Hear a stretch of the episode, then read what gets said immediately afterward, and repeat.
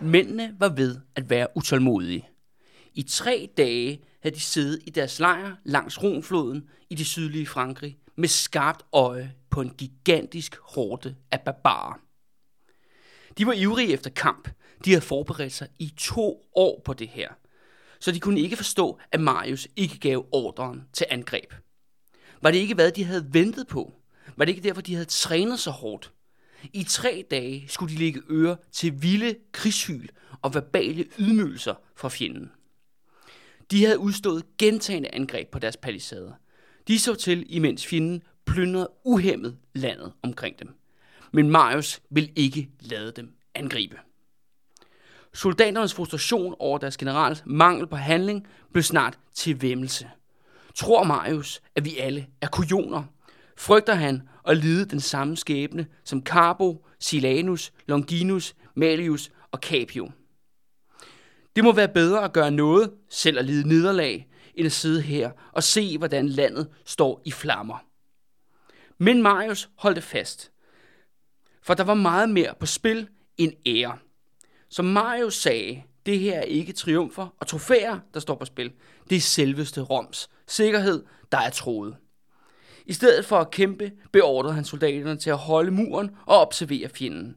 Han sagde til soldaterne, at de skulle holde øje med fjendens våben og hvordan de red deres hest. Marius ville have, at hans mænd blev vant til de vilde krigshyl og de malede ansigter på disse nordiske krigere. Legionærerne skulle forstå, at de fremmede var almindelige mænd og ikke dæmoner fra underverdenen. På den fjerde dag angreb den store masse af barbarer endnu en gang. Som forudset blev de endnu en gang slået tilbage. Kæmperne besluttede sig for, at romerne aldrig ville komme ud af deres gemmested. Så kæmperne pakkede deres ting sammen, og som i en kæmpe position marcherede i et helt land, en hel nation forbi romernes fort. Mænd, kvinder og børn, alle på vej imod Syd og Italien. Som horden passerede, blev der råbt en sidste fornærmelse til romerne. Har I nogle beskeder til jeres koner? For vi vil snart være hos dem.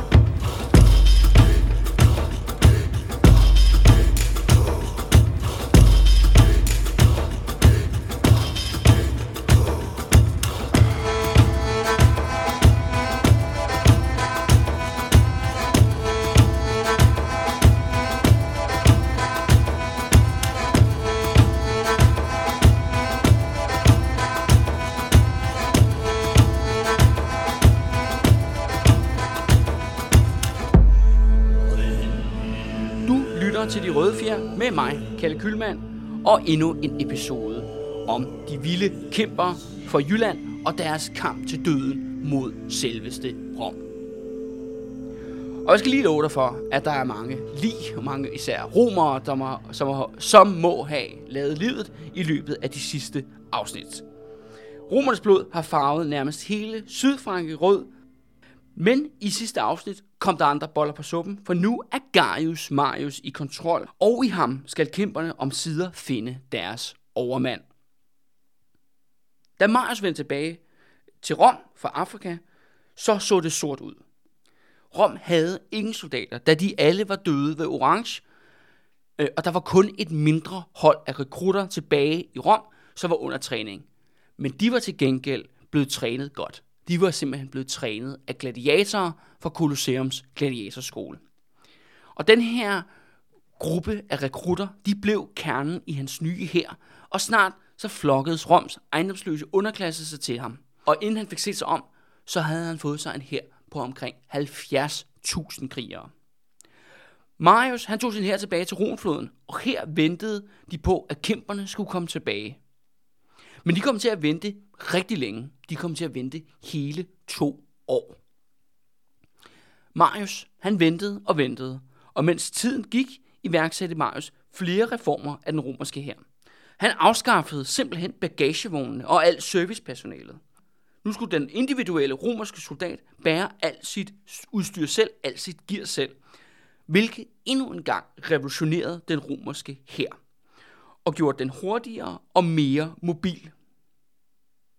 Men old school adelige officerer, de kaldte hånligt Marius' soldater for Marius' æsler. Og det her med, at de nu blev meget mere mobile, var netop revolutionerende for krigsførsel.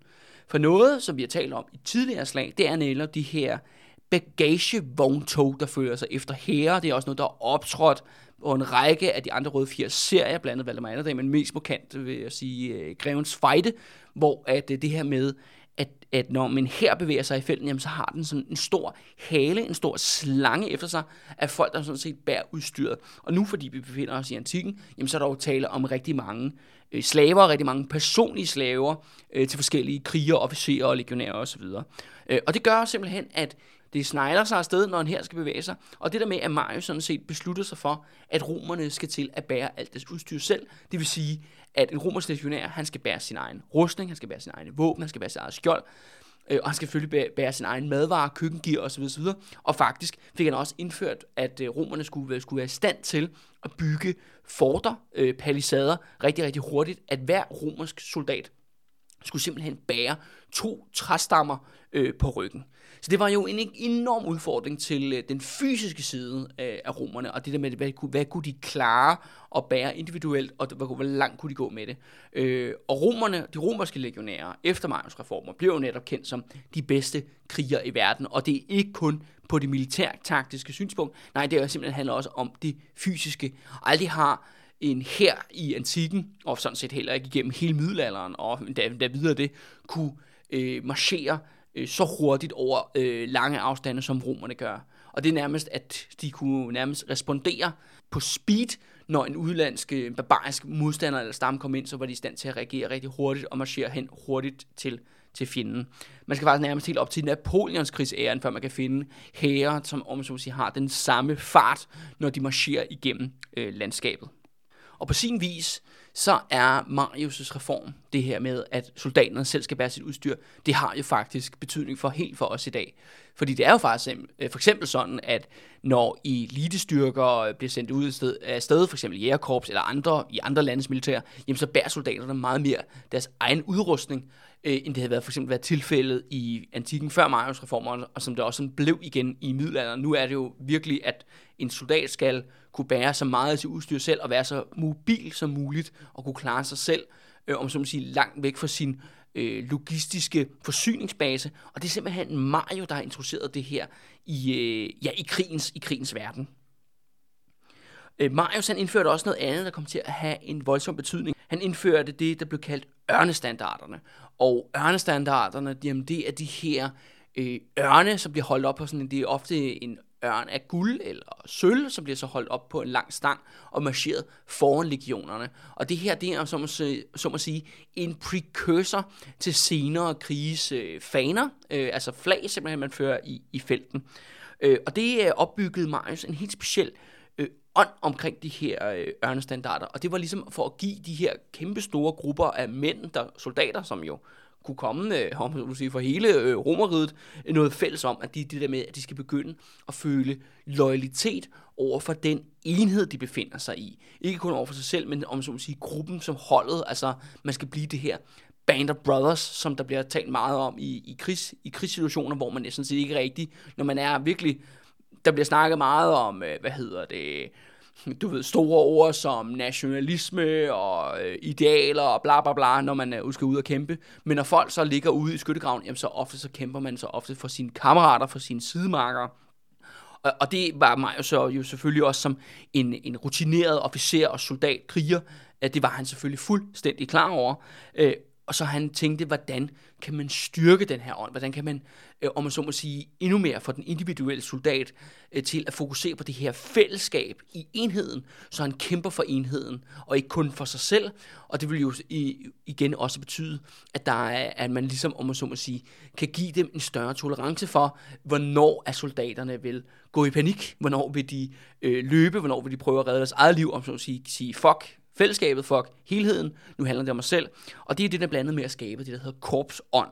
Og de her ørnestandarder skulle være vigtige. Og de her ørnestandarder, de bliver et symbol på de enkelte legioners og ja, enheders øh, ære. Øh, og det er jo også det med, at hvis fjenden formår at erobre de her ørnestandarder, jamen så er det en stor, stor skamplet på øh, romerne. Det er en stor, et stort øh, nederlag. Og det her, det fortsætter jo sådan set. Det er Marius, der indfører det i, i krigen, øh, men det fortsætter øh, ja, til langt hen ja, i nutiden, øh, hvor netop det her med især, at øh, det er ikke længere de her ørnestandarder, men det er ligesom flagene, der bliver taget, øh, der, der får øh, om betydning og, øh, og dominans.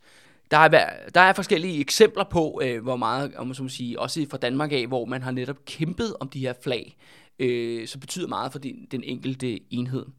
Men et godt eksempel, hvis man bare skal blive i den antikke verden om det her med ørnestandarder, det er jo nok, at mange år efter, at vores øh, ja, kæmperne, om så man siger, er blevet slået, og, og Marius han er, han er stendød, der invaderer tre romerske legioner jo det ja, Nordtyskland basalt set, og de bliver jo så alle sammen massakreret i et slag i, i noget, der hedder Teutonerskoven. Ja, apropos, øh, hvad hedder det, for navngivet efter vores, øh, vores øh, stamme, som er med her i, øh, i, øh, i vores serie øh, fordi det er jo her, hvor Teuton, eller åbenbart Teutonerne har boet, eller de kommer fra oprindeligt i det nordtyske område.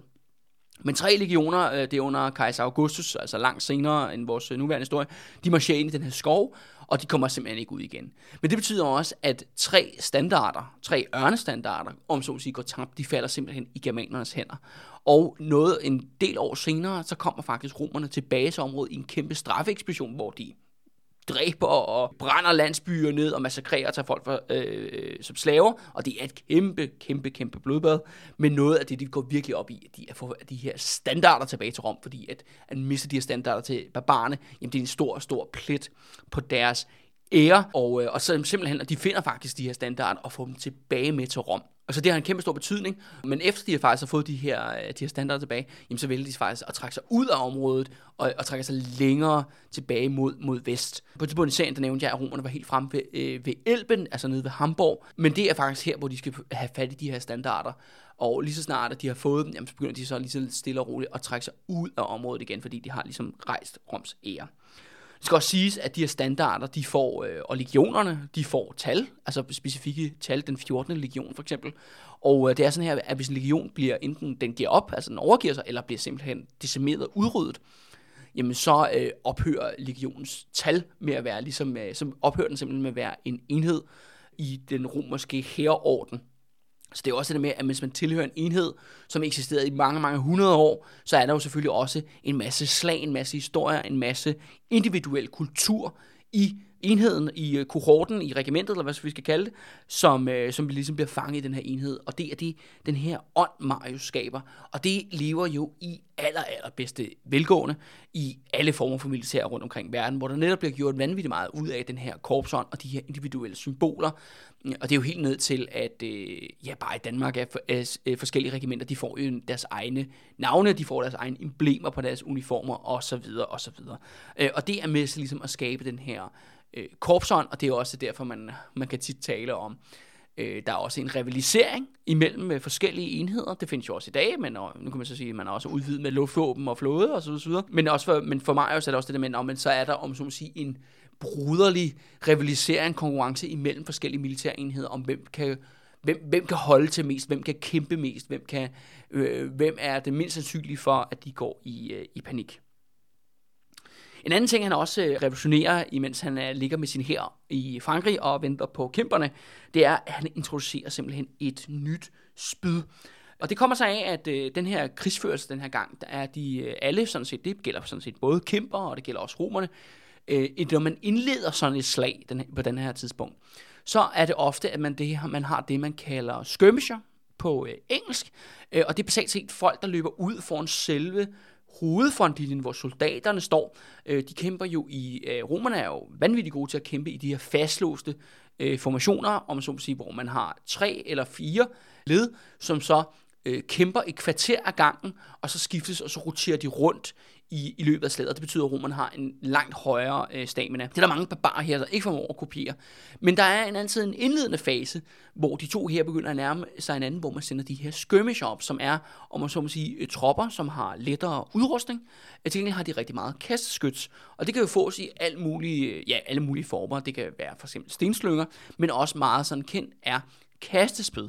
Øh, og den romerske legionær, når han marcherer op, så har han faktisk også et kastespyd, som han jo sådan set, lige inden man støder sammen med ja, kæmper eller øh, folk fra Karthago eller så videre, så videre, så vil de simpelthen have de her kastespyd, som de vil så kaste mod modstanderens rækker, inden clasher, og man går i nærkamp med, med, med, med, med slagvåben, altså med svær. Og, og det har haft romerne jo sådan set praktiseret længe. Men problemet er så lidt med de her kasteskytser, når man så får kastet dem, at øh, hvad nu hvis man ikke rammer en, øh, en øh, modstander, og de ryger ned i jorden, og de rammer et skjold, osv., så så, videre, så der faktisk ofte det, at barbarer, der kommer imod romerne, de havde ofte ikke lige så meget udstyr med, at de simpelthen tog romernes egne kastespyd op fra jorden, og så kastede de dem tilbage øh, og så blev det jo om sin far. Så det var jo også, på sin vis var det jo rigtig, rigtig dumt at give en, øh, en modstander om ammunition øh, mod en selv. Marius, jeg formoder med nogle øh, ukendte ingeniører eller militærteknikere, som ligesom er gået tabt, øh, hvis navne er gået tabt i historiebøgerne, at de opfandt simpelthen et nyt spyd, som romerne blev vanvittigt kendt for. Og ideen var simpelthen, at det her spyd, altså det er lignet de her kastespyd, som er sådan nogle små, lette øh, spyd, som man er i stand til at kaste i en hånd, at øh, når det her spyd, øh, hvis man ikke ramte ja, hvis man ikke ramte et menneske, altså man ikke øh, fik dræbt nogen eller såret nogen, så kunne man også bare kaste det ind i modstanderens skjold. Og nu skal vi huske for eksempel, at øh, jeg startede med at fortælle, at kæmperne havde de her store, øh, firkantede, sådan, eller rektangelformede hvide skjolde. At hvis romerne kaster sådan et, et spyd, og de borer sig igennem skjoldet, så vil spidsen på det her nye spyd, det vil faktisk bøje og sætte sig fast, som om at det ligesom var en modhage. Og det betyder, at hvis man får sådan en i skjoldet, eller måske et, et par stykker i skjoldet, så begynder dit skjold at blive rigtig, rigtig, rigtig tungt. Øh, og det bliver svært ligesom at øh, ja, manøvrere ordentligt, når du står der på slagmarken. Og det kunne være, at man faktisk at barbarerne helt kaster det fra sig. Og så har romerne jo ja, en kæmpe fordel ved, at de står over for en modstander, som ikke har noget skjold til at forsvare sig, så det er jo meget, meget nemmere at stikke ned. Så det er virkelig en revolutionerende øh, lille opfindelse, Marius får kreeret her med det her øh, kastespyd, som ikke, om så må sige, det er et skud, om så må sige, man kan bruge det en gang, og så er det ligesom ude. Men romerne havde jo det tekniske know-how, de havde det civilisationsstadie, som gjorde, at de netop kunne masseproducere den her slags spyd. Så det var jo en kæmpe fordel i kamp. Marius og hans soldater, de holder sig, ja, travlt beskæftiget. Men som året øh, 104 før Kristus slutter, så har kæmperne overhovedet ikke vist sig igen. De er forsvundet. De er sunket i jorden som sædvanligt. Så for året efterfølgende, altså år 103 før Kristus, øh, der, skal kons- øh, så der skal Marius sådan set jo vælges som konsul igen. Øh, og han bliver faktisk øh, valgt uden det, simpelthen, det mindste problemer, uden det mindste protest. Hans valg går lige igennem i Rom. Men problemet er så, at hele året 103 før Kristus, det går uden at kæmperne, ja, de viser sig. Så der er gået endnu et år, og Marius har omslaget konsul, ja, endnu en gang, og de, de dukker simpelthen ikke op. Og nu, øh, nu begynder romerne så at spørge sig selv, jamen, om kan vide, om kæmperne nogensinde dukker op. Og Marius, som så jo har blevet valgt til konsul flere gange i streg nu, jamen folk begynder jo at snakke om, jamen han er jo en kommende diktator. Han, han vil gøre sig selv til konge af Rom, han vil gøre sig selv til kejser af Rom. Og vi bliver bare ved med at vælge den her, ja, populistiske officer, som er jo sådan en trussel mod det romerske demokrati. Øh, så det begynder ligesom at, ja, så længe at han har en kæmpe stor her, den er i felten, men der sker ikke rigtig noget. De venter bare i to år på, at, øh, at kæmperne de skal vise sig. I øh, mod slutningen af året 103, der bliver øh, Marius nødt til at vende tilbage til øh, Rom, øh, for ligesom at, ja, at frelægge sig sin konsulpost. Det er jo sådan, loven er det sådan, reglerne er.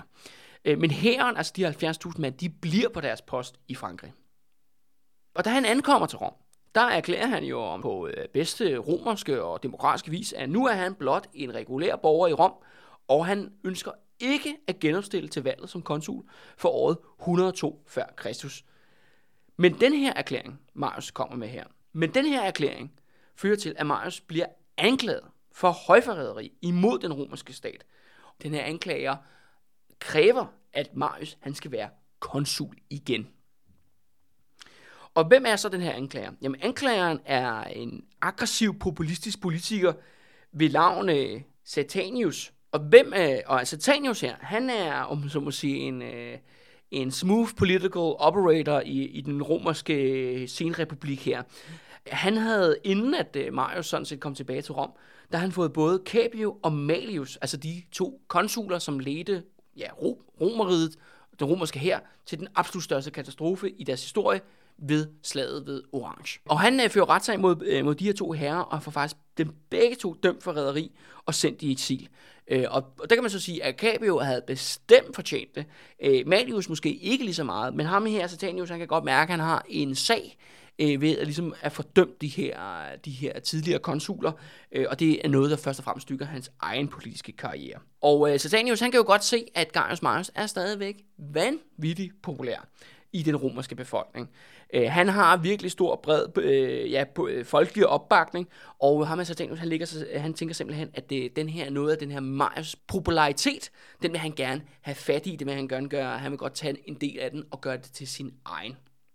Satanius og Marius, de indgår en hemmelig aftale, hvor netop at Satanius går ind og anklager Marius for forræderi mod den romerske stat. Men, som vi jo så udmærket er klar over nu, det var blot et trick, om så må sige, så Marius kunne blive presset, og nu laver jeg air quotes her, han skulle simpelthen blive presset til at stille op til endnu et valg. Og øh, ja, hvad resultatet af valget er, det er igen, at Marius får et kæmpe flertal for at blive konsul endnu en gang, og igen totalt uhørt i romersk øh, historie. Han bliver simpelthen valgt til konsul for fjerde gang. Så Marius var tilbage hos sin her i foråret 102 før Kristus. Og så kom nyheden om sider, at kæmperne de var på vej. Marius' spioner fortalte ham, at denne gang var det dødsens alvor. Og den her gang kom de alle sammen. Alt og alle. Teutoner, ambroner, tiguner og kæmperne. En gigantisk antiromersk koalition, hvis eneste formål var at fjerne Rom fra landkortet her i år 102, der er kæmperne kan simpelthen komme tilbage. De beslutter sig for, at nu skal Rom bukke under. Og så er det jo oplagt at spørge sig selv, hvorfor? Altså, hvad er det, øh, der ændrer sig fra de tidligere scenarier, øh, hvorfor de nu kommer tilbage, og nu virker det som om, at de har en klar angrebsplan, de har et klart formål, øh, og de virkelig går efter den romerske strube den her gang. Igen jo, jeg kan ikke øh, besvare øh, det spørgsmål, du må sige, øh, kæmperne er jo det her øh, enigma, men det virker som om, at øh, de har jo så øh, været i to år øh, ja, i det sydlige Frankrig, og så faktisk det nordlige Spanien, øh, og rende rundt og hygge sig derovre. Og jeg ved ikke, om de her præstinder, de har øh, læst noget af det her øh, menneskeblod, tyreblod, whatever, øh, som ligesom siger, nu er det tid til, at øh, Rom de skal knækkes. Eller de måske er bare øh, kæmperne er måske bare træt af, at romerne om de ved med at mobilisere nye hære og sende dem ind i deres nyerobrede område, jamen, som, som faktisk jo er øh, det meste af Frankrig. Og de har simpelthen samlet alle deres allierede, de har samlet de her tre andre stammer, øh, teutonerne og ambronerne. Teutonerne var de her jo sønderjyder, og ambronerne, de var de her ja, nordtyskere en slags, og tigunerne var det her keltiske, svejsiske folkefærd, og så har vi selvfølgelig vores, vores nordjyske kæmpere. Bevæger sig mod Rom, og de bevæger sig af to veje, to angrebsfløje, to øh, kæmpe hære, der angriber for hver sin retning og angriber ind mod Rom. Og teutonerne og ambronerne, de var så øh, på vej igennem Frankrig, ind i Italien langs øh, Middelhavets kyst. Og kæmperne og teutonerne, de tog simpelthen en meget, meget længere vej. De øh, tog vejen hen over Østrig og, og de østriske alber og ind i Italien. Og de tog faktisk den vej, ja, den vej, som, hvor at det her første slag, som jeg nævnte i allerførste episode, det foregik, det er slaget ved Norea, så simpelthen kæmperne er vendt tilbage til deres udgangspunkt, der hvor vi første gang, hvor at romerne møder dem, nu er de simpelthen vendt tilbage, hvor, hvor de startede. Marius han har selvfølgelig en øh, anden konsul. Han hedder Quintus Latius Catulus. Og han, øh, ham her Catulus, han bliver simpelthen sendt afsted for at stoppe kæmperne i alpepassene. Øh, det mener Marius, han godt kan klare jo. Altså, bjerge er jo øh, ja, notorisk kendt for, at det er nemt at forsvare. Øh, så han bliver sendt simpelthen op for ligesom at stoppe kæmperne i bjergpassene. Mens Marius øh, fokuserer på den teutonske ambronske her, som er på vej ned langs kysten. Teutonerne og ambroner har meget mere lettere ved at komme ind i Italien, og det er jo også her, at øh, Marius' her ligger og venter på dem. Og det bringer os så til, frem til, øh, sådan som vores episode den startede her i dag, at det er det med, at Marius, at øh, han ligesom lader teutonerne og ambronerne komme til ham. Han vælger et vanvittigt godt sted at bygge et kæmpe fort, hvor der kan være 70.000 romerske legionærer inde i, øh, op på sådan en bakke. Øh, og der ligger han sådan set bare og observerer, mens at den her gigantiske hårde på i hvert fald måske højst sandsynligt over 200.000 mennesker, den bevæger sig sådan set forbi ham. Og det er så her, hvor at de venter i fire dage. Og, øh, og de bliver faktisk angrebet flere gange, hvor at, øh, ja, teutonerne og ambronerne, de tester deres forsvar, de ser, om de kan tvinge romerne til slag, men øh, de skal jo angribe op ad bakke og palisader op på toppen, hvor de er befæstning hvor romerne har en, ja, de har, gemmer sig bag deres fæstning, deres palisader, så de bliver slået tilbage igen og igen. Og så er det så her jo, at teutonerne og ambronerne, de beslutter sig for, at de vil simpelthen rejse videre. Romerne har ikke tænkt sig at komme ud af deres fæstning. De er simpelthen for bange for teutonerne og ambronerne, øh, så de tænker sig at gemme sig ind i deres fort, mens at de sådan set bare sætter kursen imod Rom. Og det er så her, hvor at Marius' æsler, de her, hans øh, trænede, veltrænede legionærer, de begynder at blive vrede, de begynder at vemmes ved Mario, de kalder ham øh, Marius, de vælger, de kalder ham en kujon, øh, en forræder, og de burde øh, gå ud og tage teutonerne og i et åbent slag. Øh, og han står næsten faktisk med et mytteri i hænderne, som jeg kan sige er også en virkelig en livstruende trussel i Romeriet. Der er sgu mange øh, romerske konsuler og generaler osv., som faktisk er blevet dræbt af deres egen mænd igennem hele Romeriets, Romeriets historie. Men Marius, han havde simpelthen en plan. Og det var derfor, han ligesom, han ventede, han, havde, han var tålmodig, han ventede på, at teutonerne og ambronerne passerede, og så kunne han, om så man sige, han havde en fælde klar, og det gik lige i den. For lige så snart, at teutonerne og ambronerne, de var over horisonten, så gav Marius netop ordre om, at øh, romerne skulle, de romerske legionærer skulle pakke sammen, og de fulgte efter dem. Netop på grund af Marius' reformer om, at den individuelle legionær, han kan bære alt sit udstyr selv, og han er trænet til det, øh, så formåede de øh, at bevæge sig langt hurtigere end det her store mennesketog på 200.000, 300.000 mennesker, og de indhentede barbarerne. Og de indhentede barbarerne på et sted, Marius havde besluttet sig for, at det var her slaget skulle stå. Romerne slog lejr på et strategisk godt sted, på en høj bakke i en skovrydning, hvor de sådan set lå over teutonernes lejre, teutonerne og brunernes lejre, og kiggede ned på dem. Så han om, havde det, man vil kalde the high ground. Så hvis øh, teutonerne og brunerne skulle angribe ham, så skulle de angribe op ad bakke, og det er altid en fordel i de her slag. Men Marius første slag, det blev imod ambronerne. Fordi at Marius' spejder, de fortalte ham, at mange af de her ambroner, ambronske krigere, de har søgt hen til nogle lokale varme kilder i området, øh, for simpelthen at, at bade ja, og vaske sig. Og det var her, at Marius' mænd overraskede dem. Og de overraskede dem totalt. Marius skulle have sagt, at efter de ligesom havde jo marcheret i ja, dag og nat for at komme øh, indhente den her store, store øh, om så sige, folkehær, der han, øh, så var romerne jo vanvittigt tørstige, og så, siger, og så skulle Marius have sagt til dem, jamen hvis I, vil, hvis I vil have vand, så koster det blod. Og det fik de her legionærer til at angribe ambroner, som er så i gang med det her store badeshow, og det fører faktisk til, at 30.000 ambronere, de bliver slagtet i det her indledende første slag. To dage senere, så skulle hovedslaget stå. Marius havde spærret teutonerne vejen, kun gå fremad mod Rom ved at angribe Marius' position op på bakken. Så de havde intet andet valg end at angribe op på bakken. Men lige så snart de fik kontakt med romerne, der blev de drevet ned igen af bakken. Og det var det der med, at de her vilde hårder, det som har været kæmperne, teutonernes krigssucces, det er, at deres overvældende antal har simpelthen nærmest været i stand til at kunne svømme over de mere disciplinerede og fastholdte romerske linjer.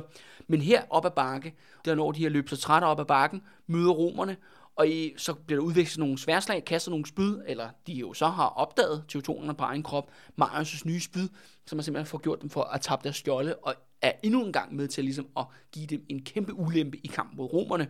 Og det gør, at romerne sådan set kan ja, slå igen, de kan komme ud, de angriber, og de driver sådan set teutonerne ned ad bakken igen. Men Marius, han havde endnu et S op i ærmet, for det var lykkedes ham at snige 3.000 mand om natten rundt om teutonernes position, og da teutonerne om begynder at løbe ned ad den her bakke igen, så giver, så giver Marius signalet, og de her 3.000 mand, de kommer frem fra deres skjulested, og de angriber teutonerne i flank, de angriber dem bagfra, de bliver klemt fra to sider, de bliver fanget i en saks, og det fører simpelthen til en massakre. Marius havde som den første romer vundet over barbarerne, men det var en blodesejr. Over 100.000, måske endda 200.000 teutoner var blevet dræbt. Mange af dem her, det var civile. Civile, teutoner, ambroner, kvinder og børn, der var blevet fanget i det her blodige kaos. Rigtig mange teutonske mødre valgte at tage den hårde beslutning, at da de kunne se, at deres mænd var blevet besejret af Marius' æsler, så tog de deres babyer og slog dem imod sten, knuste deres hoveder. Derefter tog de knive og svær og begyndte at stikke deres ældre børn ned, efter at de hængte sig selv i deres vogne eller i de nærmeste træer.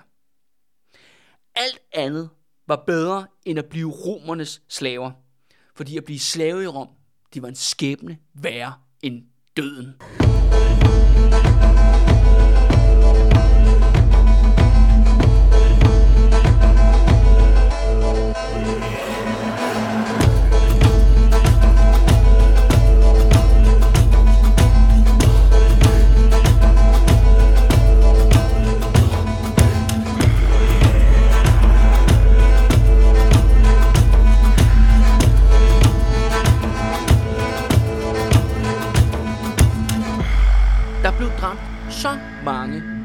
Sønderjyder, nordtyskere i det her område i Frankrig, som i dag bliver kaldt Aix-en-Provence, tror jeg nok det udtales, at det siges, at i mange år efter, der byggede de lokale, de lokale vinbønder, de byggede simpelthen deres hegn og deres vinmarker af menneskeknogler. Og det, ser, og det sagdes også, eller der var en legende om, at der var så meget blod i jorden i det her område i Sydfrankrig, at det var her, man kunne få den bedste høst i hele Romeriet. Der var dog en teuton, som havde overlevet slaget, og det var øh, teutonernes konge, teutonernes høvding, Teutobus, som havde, ja, var blevet taget til fange under kamphandlingerne. Og han fik en skæbne værre end døden. For han blev sendt til Rom og vist frem som Marius' sejrstrofæ hvorefter han blev smidt ind til løverne i Colosseum og flået i små stykker. Men som Marius' æsler var i gang med at tørre blodet af deres svær, nåede en frygtelig nyhed, som et lyn, deres lejr. Kæmperne var gået over alberne, og konsul Catalus var slået på flugt. Kæmperne var nu i selveste Italien for første gang nogensinde, og vejen til Rom var åben. Hey.